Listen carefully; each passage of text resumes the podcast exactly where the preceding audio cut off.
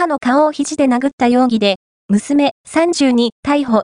母は、搬送先で死亡、容疑認める、千葉、香取市、千葉、香取市で、母親の顔などを殴った疑いで娘が逮捕された。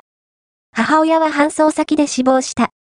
佐藤久志美香容疑者32は、2日夜、香取市の自宅で、母親の佐藤幸恵さん69の顔などを肘で複数回殴り、怪我をさせた疑いが持たれている。